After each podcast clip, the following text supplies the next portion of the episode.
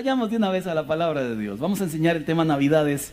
Es Jesús. Lucas capítulo 2, versos del 1 en adelante. Dice la Biblia, por aquellos días Augusto César decretó que se levantara un censo en todo el imperio romano. Este primer censo se efectuó cuando Sirenio gobernaba en Siria. Así que iban todos a inscribirse, cada cual a su propio pueblo. También José, que era descendiente del rey David, subió de Jerusalén, ciudad de Galilea, a Judea. Fue a Belén, la ciudad de David, para inscribirse junto con su esposa María ella se encontraba encinta, embarazada, y mientras estaba allí se le cumplió el tiempo. Así que dio a luz a su primogénito, lo envolvió en pañales, lo acostó en un pesebre, porque no había lugar para ellos en la posada. Le cuento, el imperio romano era llamado el imperio del orbe de la tierra. Todo estaba bajo su dominio y el emperador Augusto César tomó una decisión, decretó un censo, en primer lugar, para poder tener a más soldados romanos, más hombres que pudieran ir a la guerra, y en segundo lugar, como los judíos no podían ir a la guerra, para sacarles más impuestos. Lo curioso de esta decisión es que Augusto, el emperador romano, sin siquiera saberlo, cumplió una profecía. ¿Cuál profecía? Bueno, Jesús debía nacer en Belén. Y la decisión que él tomó hizo que José y María emprendieran un viaje para llegar a Belén y que se cumpliera la profecía. Y aquí le comparto una lección. Dios usa hasta las malas decisiones de quienes no creen en Él para glorificarse. Así que si a usted alguien le ha hecho mal, traición, chisme, injusticia, etcétera, eso que le hicieron en las manos de Dios se convierte en un milagro. Pero be patient. Si eso significa ser paciente, lo dije bien, y si no, qué bañazo. Lo cierto es que sea paciente, porque aún las malas decisiones de otros, Dios las usa para glorificarse, si no pregúntele al emperador. Algunos simbolismos lindos que aparecen allí. María, embarazada con casi 40 semanas. Amadas de Dios, ¿quién ha tenido un bebé? ¿Alguna vez? ¿Puede levantar su mano? Ya por la semana 20 ya están incómodas. Es más, por la semana 2 algunas. Imagínense con casi 40 semanas de embarazo. Los calores, ¿verdad? Porque dan calores y soplan para arriba y el pelo se les hace así.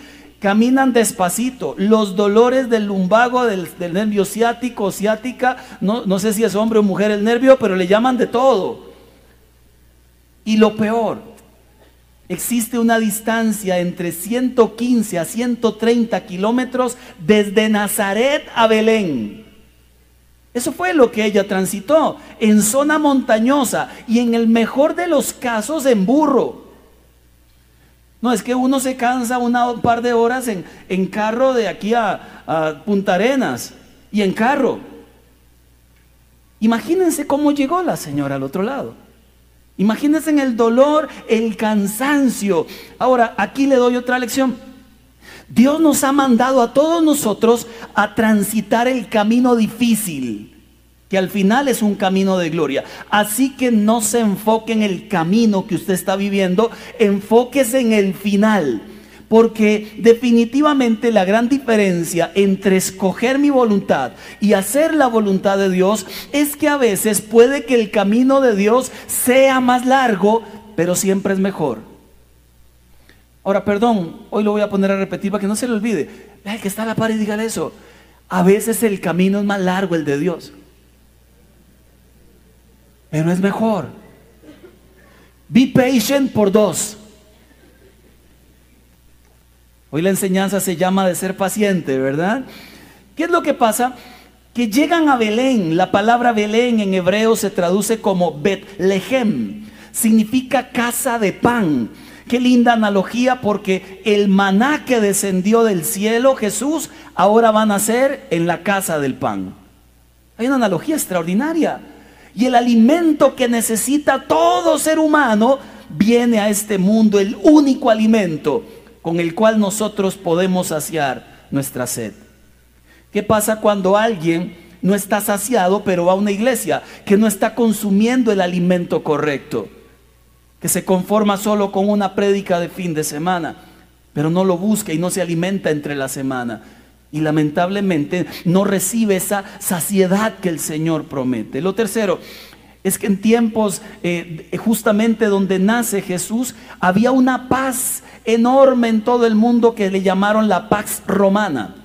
Y justamente en ese día, en esa semana, nace el príncipe de paz.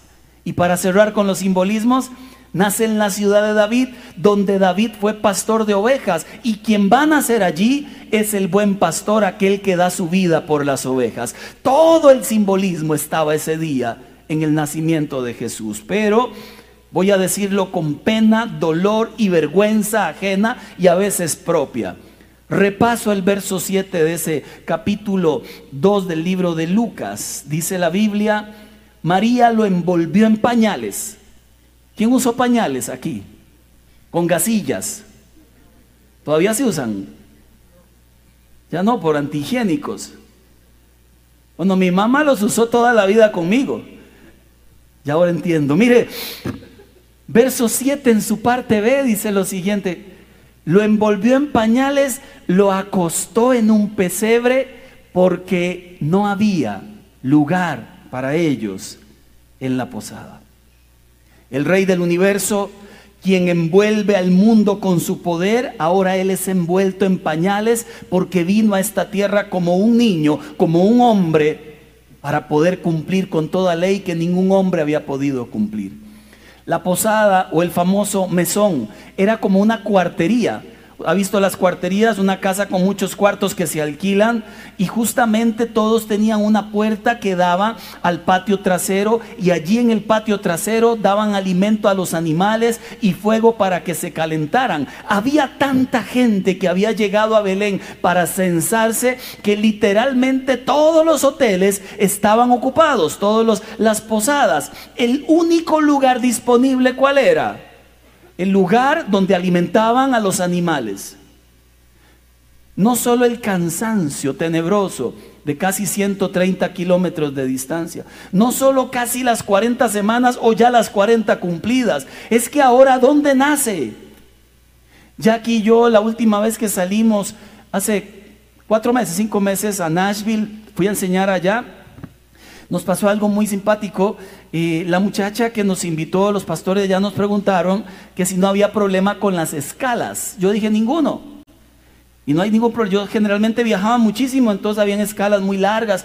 lo que pasa es que yo le dije ninguno. Entonces el único tiquete que compraron, la escala era de 10 de la noche a 5 de la mañana. Y yo no consideré ese detalle. Porque si es de día, uno sale del aeropuerto, va a hacer una vuelta, o se queda en el aeropuerto, va a una tienda, o pasa trabajando. Pero si es de noche y madrugada y con Jackie, eso es bueno. Ah, claro, por aquello del mal pensado, hay pastor. No, no, que qué bueno que está uno con la esposa. Cuando llegamos hasta ahí me doy cuenta que el tiquete tiene escala de noche. Y yo le dije, ay mamá, qué torta porque ya aquí solo hay un hotel dentro del mismo aeropuerto, entonces preguntemos, lleno. ¿Dónde se duerme? En las bancas. En las bancas, no hay otro lugar. Acolchaditas. Y yo le decía, aquí no, eh, que, es que no había nada que hacer. No había lugar para ellos en la posada. No había nada que hacer. Nada. Entonces, ¿qué hicimos? Nos hicimos un puño en, el asientito, ¿verdad? Donde cabíamos, los dos. Gracias a Dios, cuando vimos eran, no sé, 300 personas más durmiendo a esas horas. Entonces nos sentimos como, como a gusto. Lo que pasa es que uno como es de desampa, entonces yo metí la pierna entre la maleta, ¿verdad? Me abracé a la otra maleta, abracé a Jackie con los dedos. Yo estaba pero enmaletado, quiero que sepa, porque yo decía, alguien mete la mano y jala, ¿verdad? Es que uno que es desconfiado. Qué incómodo. La cintura, la cintura tenía. Qué incómodo. La espalda, qué incómodo el cuello. Jackie optó por ver películas. Yo no puedo, ya, ya yo, después de cierta edad, usted ya no, ya no se duerme, a una edad donde ya uno cae, no. Solo a mí me pasa. Cuando uno era joven, uno dormía hasta la madrugada. A las diez y media ya los párpados caen solitos. Y ahí y entre, entre que uno se despierta, entre que se sueña que le están robando, qué cosa horrible. Y me puse a pensar, si para nosotros que estábamos bajo un techo bellísimo y bajo toda la gente, que estamos tranquilos, fue incómodo, no pudiera yo imaginar cómo fue para Jesús nacer en un establo. Y a veces nos incomodamos en la vida por algo y nos quejamos con Dios. Señor, qué incómoda es la vida. Señor, tengo que ir a trabajar hasta no sé dónde. Y no tienes trabajo. Señor, qué incómodo. Y solo arroz. Y no tienes arroz. Es que hay momentos de verdad donde nos olvidamos que el Rey del universo se incomodó por salvarte y por salvarme. Y eso debería darnos algunas lecciones a nosotros de vida. Le digo algunas cosas de este pesebre. Jesús vino como un peregrino, alguien que está de paso, sin residencia permanente. Todo lo tuvo prestado, como dijo Matthew Henry, desde la cuna hasta la tumba. Y nos dio una lección. No se afane por nada. Usted está de paso. ¿Amén? Entonces, ¿por qué se afana? No se afane por nada. Lo segundo, el pesebre era lo menos adecuado, lo menos ideal, lo menos lógico. Y yo creo que el pesebre nos representa a nosotros, a nuestros corazones. Son los menos adecuados, los menos ideales, los menos lógicos para que sean abrazados por el amor de Dios. Dice la Biblia en 2 de Corintios capítulo 4, versículo 7. Pero tenemos este tesoro en vasijas de barro para que se vea que tan sublime poder viene de Dios y no de nosotros.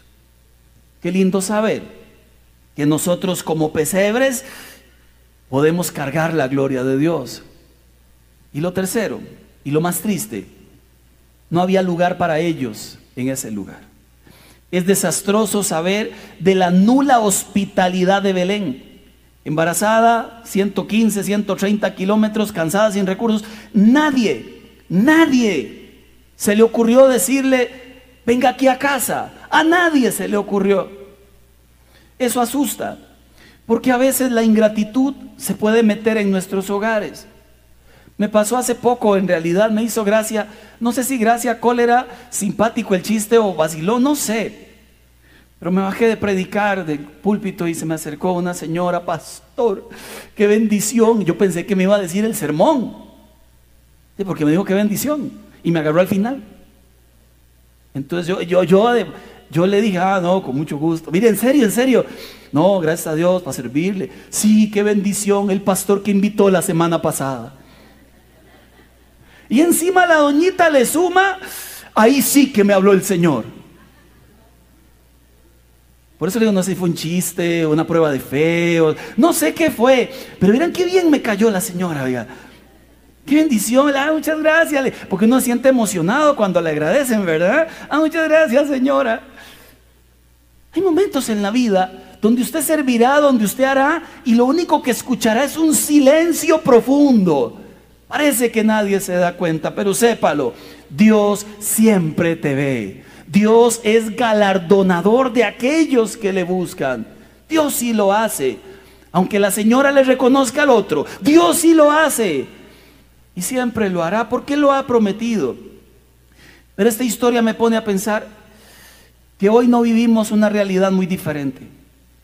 El tiempo de Navidad se celebra la natividad del nacimiento de Jesús, pero la gente corre. ¿Se ha dado cuenta? Una carrera sin sentido.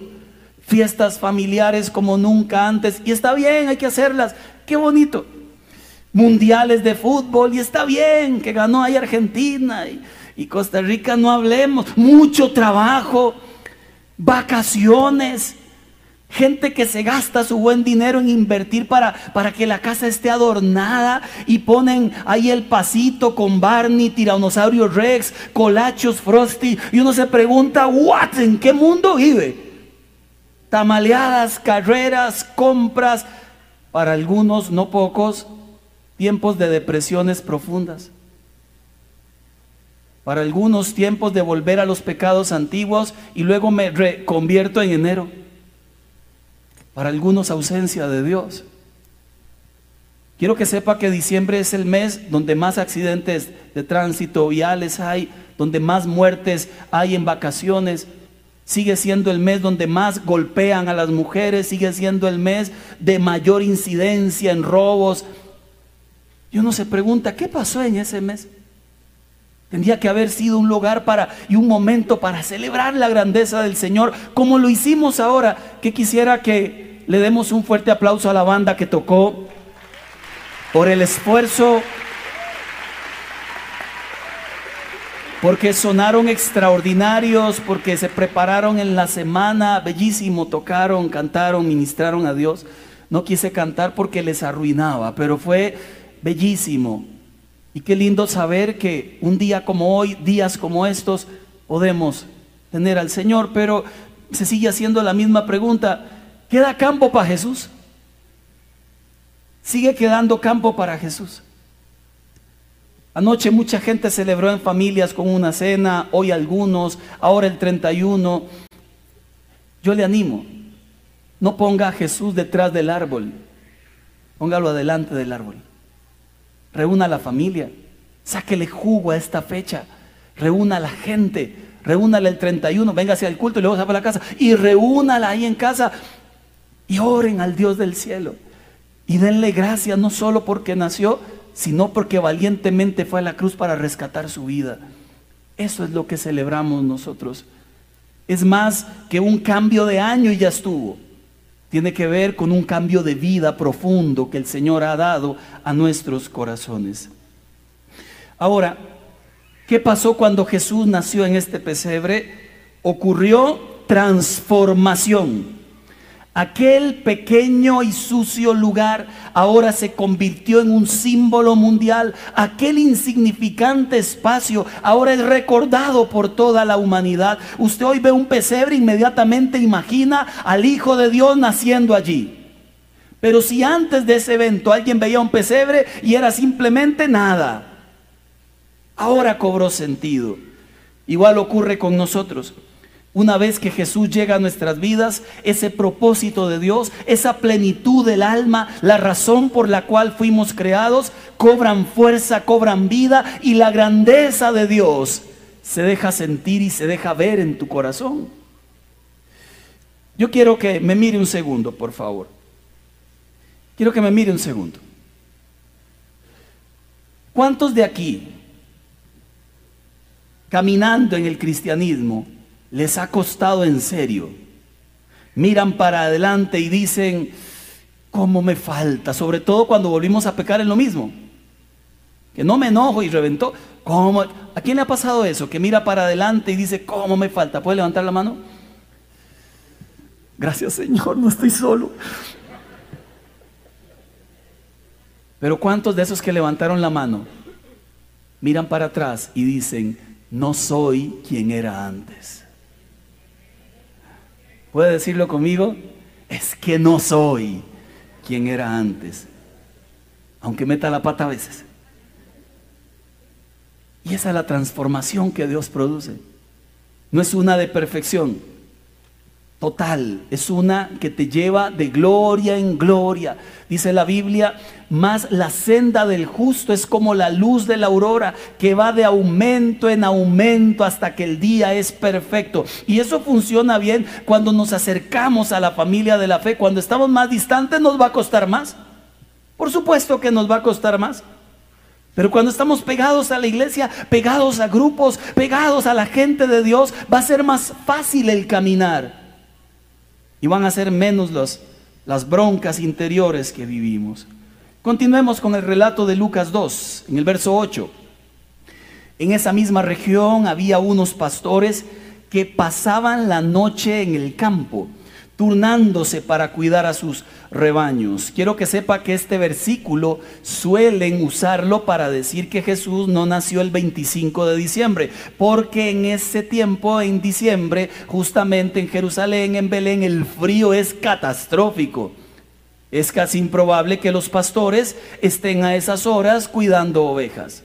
Con todo, no es el tema. Verso 9, sucedió mientras los pastores estaban allí que un ángel del Señor se les apareció. Ojo, la gloria del Señor los envolvió en su luz y se llenaron de temor.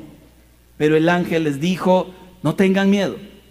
Miren que les traigo buenas noticias que serán motivo de mucha alegría para todo el pueblo.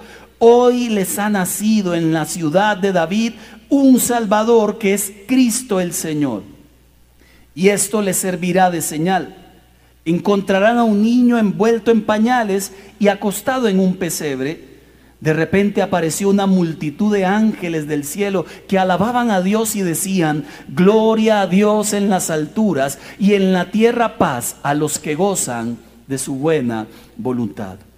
¿Se dio cuenta que el ángel de Dios no fue enviado a sacerdotes, ni a pastores, ni a grandes apóstoles, ni a profetas? ¿A quién fue enviado? A simples pastores humildes, porque la grandeza de Dios solo se derrama en corazones humildes. A ellos fue enviado. Lo segundo es que dice Barclay, un comentarista, cuando nacía un niño en la antigüedad, se reunían los músicos del pueblo para celebrarlo y darle la bienvenida con canciones. Jesús nació en un establo de Belén que no era ni siquiera donde residían sus padres, así que no hubo cantos, no hubo fiesta, no hubo amigos, pero qué lindo es pensar que aunque no habían músicos del pueblo, los músicos del cielo ocuparon su lugar y los ángeles le cantaron las bienvenidas a Jesucristo el Rey. La noticia es universal.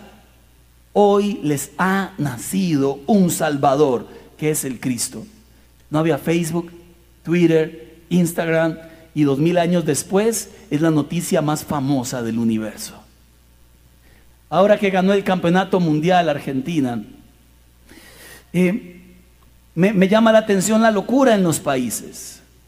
Estuve viendo el resumen allá en el obelisco.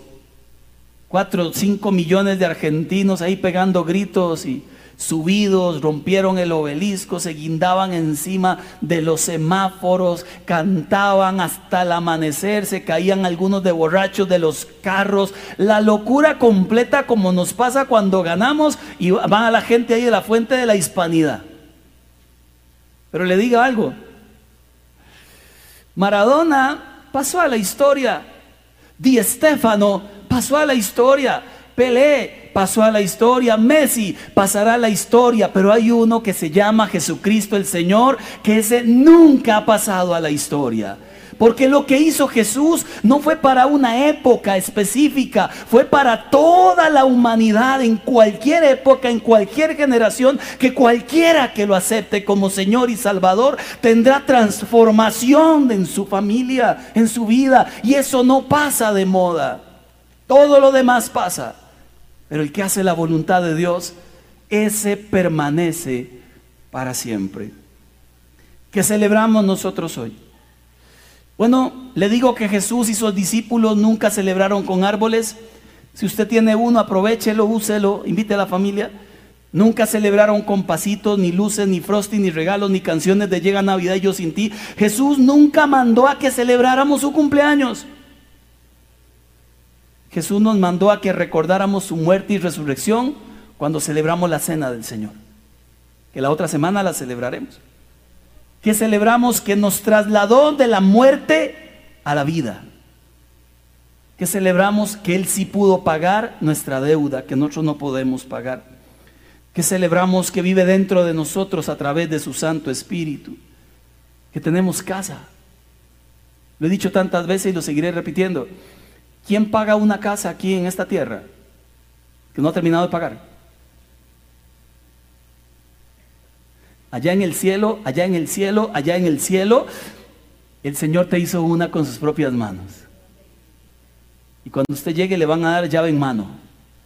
Y usted va a llegar porque uno viene muy culturizado. Y Señor, ¿y dónde está el papel del banco para firmar? Es que no hay banco, no hay papel del banco. Hay algo que se llama la sangre poderosa de Cristo Jesús derramada en rescate por su vida. Y él dijo, me voy, les preparo lugar, los tomo y me los llevo. Por eso Pablo decía,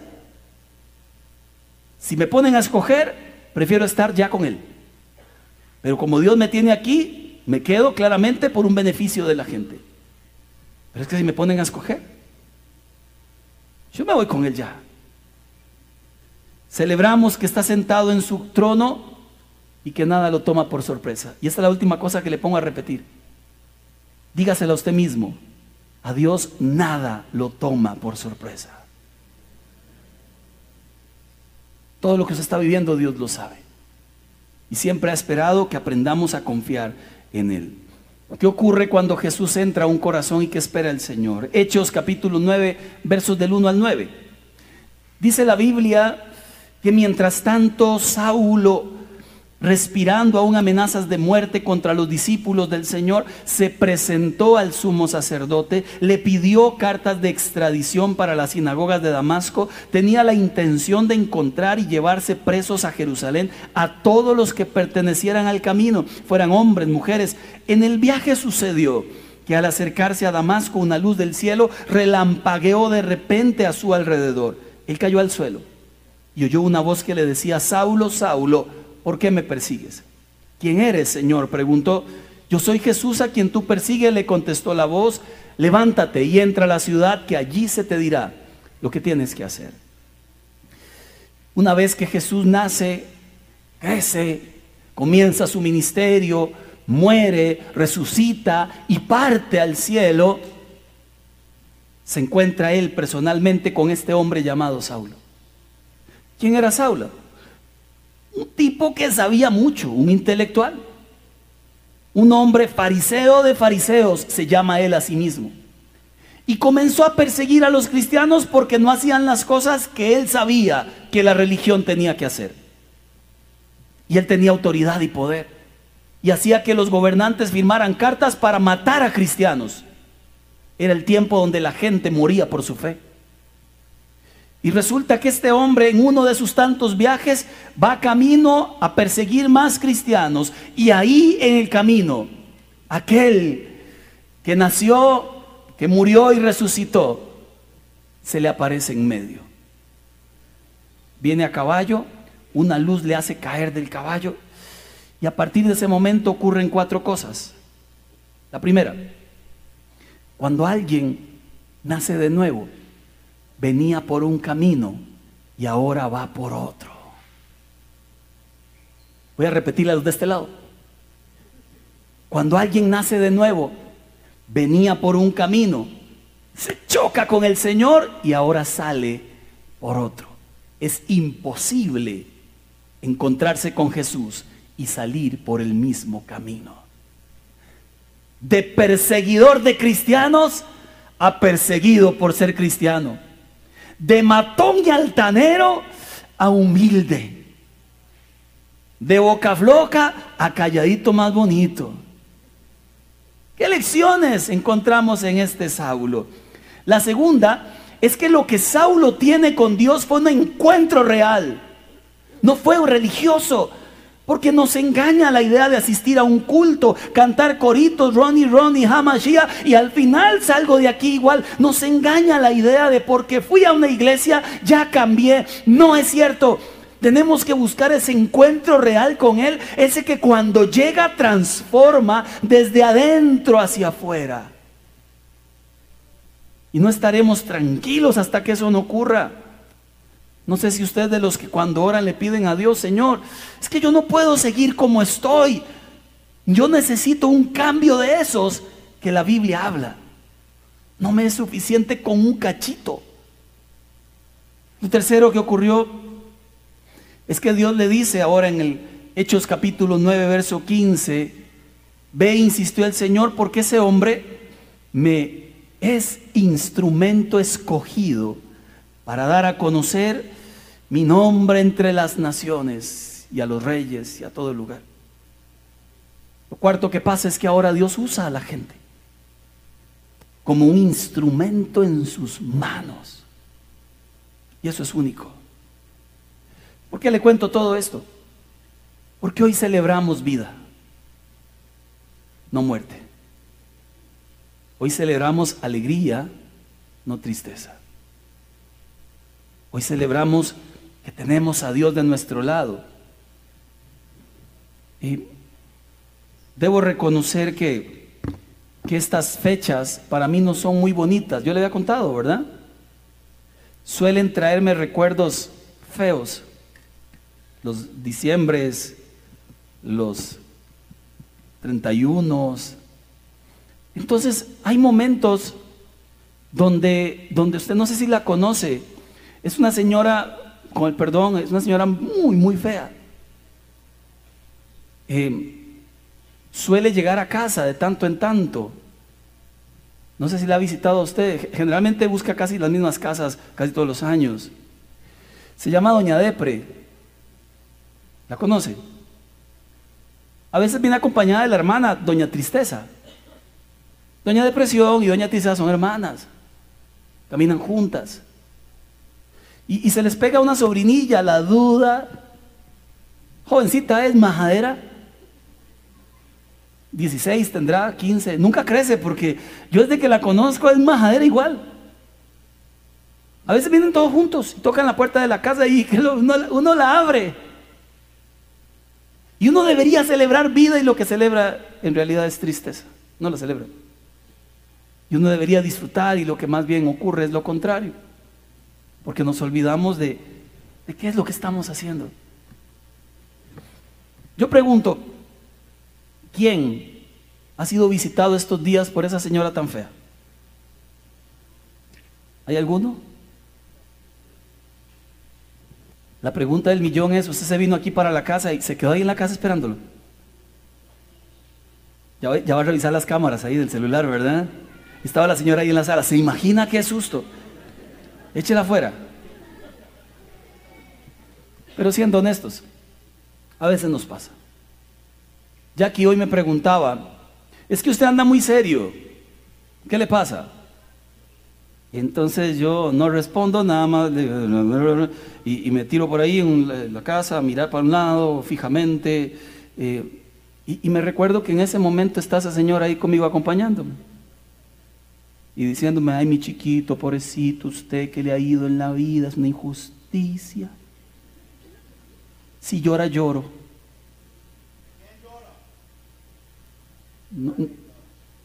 si llora, lloro.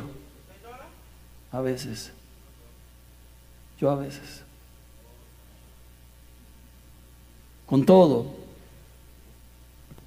yo quisiera hoy orar para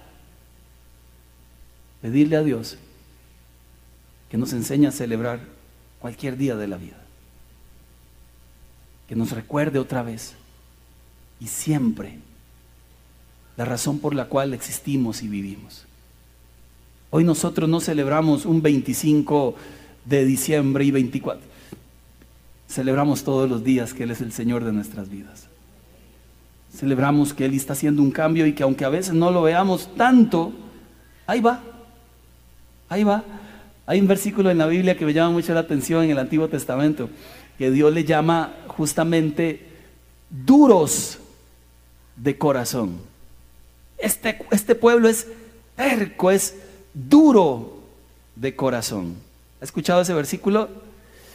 Y, a veces yo lo veo y digo, ay Señor, ¿cómo, ¿cómo se parece a uno ese versículo?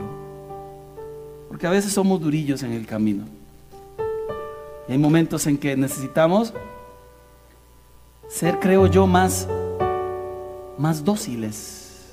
Mucho, mucho más dóciles. Hay una canción que cantamos anoche y que queremos cantar hoy. Y les compartí anoche que andaba en bici hace un tiempito atrás, bueno, casi siempre salgo y tengo un aparatito que usted pone en la bici como, como un celular chiquitito y usted le dice a dónde quiere ir y él te marca la ruta. Yo o hablé mal o hay un lugar que se llama igual. en otro lado. Entonces yo le dije, Grecia. Y él encuentra Grecia, solo hay un Grecia en Costa Rica, ¿verdad? Entonces le di el chic y me fui.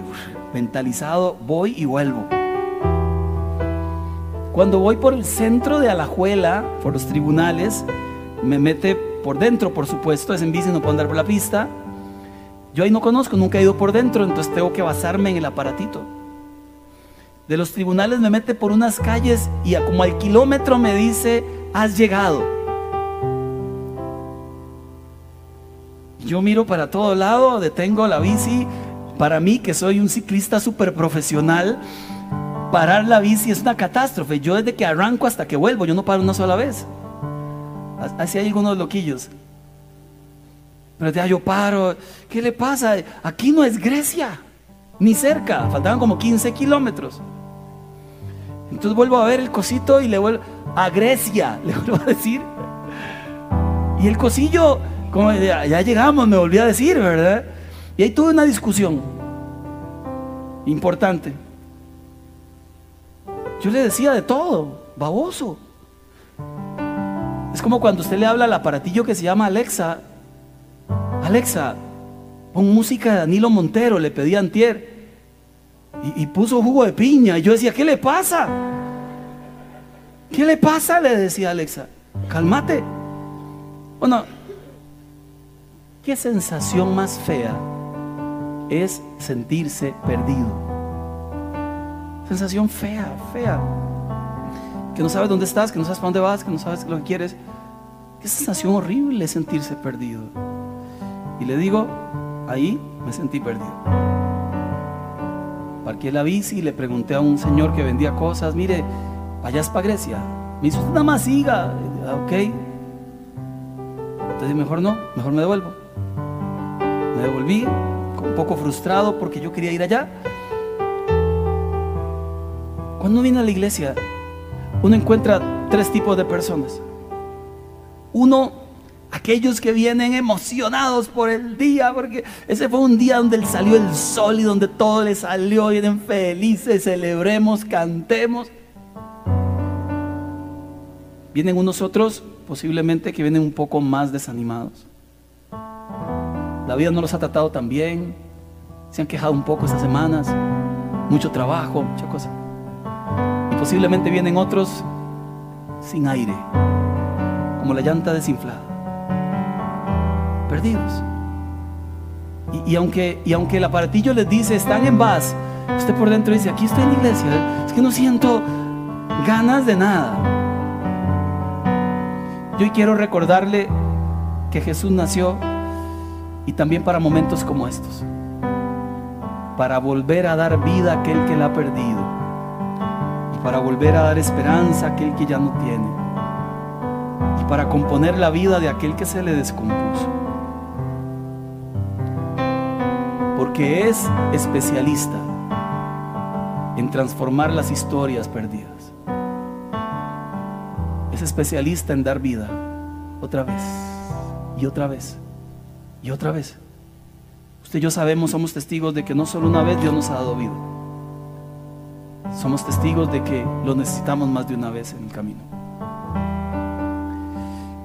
Yo quisiera que oráramos, porque sé que hay gente acá que necesita que ese maestro que nació hace dos mil años atrás le vuelva a recordar que usted no está solo en esta vida y que va a volver una vez más a levantar su alma. Por ahorita le pido que se quede sentado. Quisiera cantar una canción. Si los servidores me ayudan con... Si alguno de los servidores me ayuda con. Gracias. Esta canción es de Danilo Montero. Creo que la escribió un momento, se la escribieron, quien la haya escrito, la escribió un momento como esos.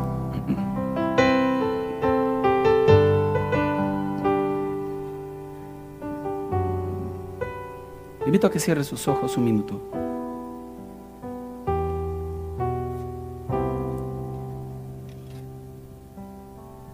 Perdido yo, me encontraste a mí. Tomaste mi mano, me acercaste a ti. Torpe soy y me das tu amor. Loco soy para el rey de amor. Me diste alas para volar. Hoy pinto el cielo con mi cantar. Lo que yo soy viene de ti. Lo que yo quiero es más de ti. Es gracia, oh Dios. Yo nada soy sin ti.